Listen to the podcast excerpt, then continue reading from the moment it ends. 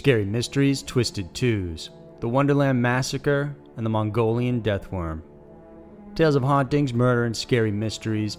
Every week, Twisted Twos dives into a pair of uniquely terrifying true stories that are worthy of a more in depth look. For this week, we check out LA's Wonderland Massacre and the mysterious and terrifying existence of the Mongolian Deathworm. Get ready for scary mysteries, Twisted Twos. Number 1 The Wonderland Massacre. More gruesome than the Manson family killings, the crime scene at 8763 Wonderland Avenue in Los Angeles, California, appalled police and shocked many. On July 1, 1981, authorities arrived at the home and found a gory bloodbath. Four known drug dealers had been heavily bludgeoned and killed.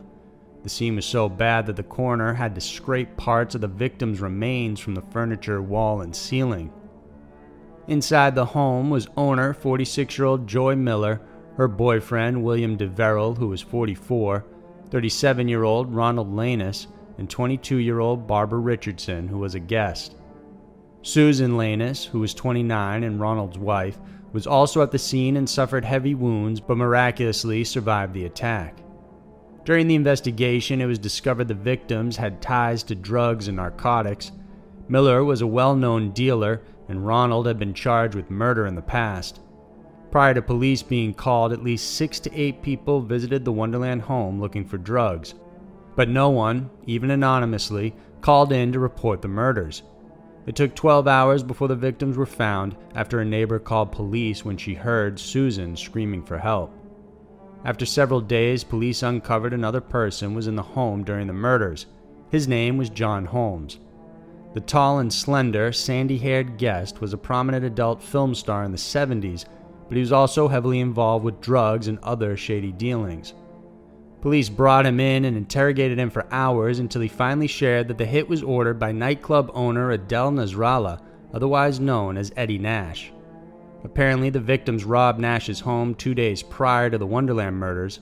The robbery gang made away with $185,000 in cash, 5,000 Quaalude pills, jewelry, guns, cocaine, and heroin from Nash's safe. Holmes said he was also part of that gang. Nash suspected Holmes' involvement, captured him, and beat him up until he coughed up who was behind the robbery. According to Holmes, he was forced to witness and participate in the murders. So when Nash's men showed up at Wonderland Avenue, it was Holmes that let them in after they threatened him. After the murders, Holmes was let go. He went home and told his wife that he had let the killers inside, but didn't share who they were. Police said Holmes was a middleman of sorts for the dealer and suppliers, and he was the only common denominator in both crimes. However, despite this, no charges were ever filed against him. Holmes disappeared, though, after he was charged with grand theft and receiving stolen goods. But months later, he was arrested as a fugitive and again faced trial for the grand theft. Later, he was formally charged for the Wonderland Avenue murders on December 9th. During the preliminary hearing, two witnesses who were a part of the gang that robbed Nash's home said Holmes was the mastermind behind it all. Despite this, the jury based their verdict on Holmes' previous statement saying he was present at the house and let the killers in out of duress. The jury acquitted him of all charges. Holmes would later go on to die in 1988 due to complications with AIDS. As for Nash, he was brought to trial for the murder in 1990, but it resulted in a hung jury. Apparently, he had bribed a juror $50,000. The following year, there was a retrial, and this ended in a legitimate acquittal. Nash did spend time in prison for racketeering and money laundering, along with conspiracy for the Wonderland murders. Nash claimed he did find out who was responsible for robbing him and told a few associates to get back the stolen property. He said he only wanted the items retrieved, but admitted it could result in violence or even death. Eddie Nash was supposed to serve 37 months in prison, but got out early for health reasons. He died a free man on August 9, 2014. Number 2. The Mongolian Deathworm. Located in the southern part of the Gobi Desert in Mongolia, is said to hide a mysterious creature known in the West as the Mongolian Deathworm.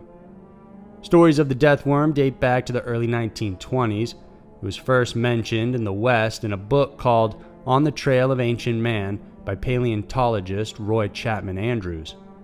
The real life Indiana Jones inspiration said he heard stories of the monster at a gathering with Mongolian officials. He was skeptical of its existence, but these officials described it in detail and believed it did in fact exist. The Mongolian death worm is defined as being anywhere from 20 inches to 7 feet long. It has a dark red shade comparable to a salami or a cow's intestine, which incidentally is also the reason the locals named it Olgoi kokoi, meaning large intestine worm. It's said to have a thick body and is extremely deadly. The death worm is rarely seen because it lives deep inside the Gobi and is only active two months out of the year, June and July, the hottest months. The rest of the time it burrows deep underground, only occasionally coming up when the sand is wet from the rains.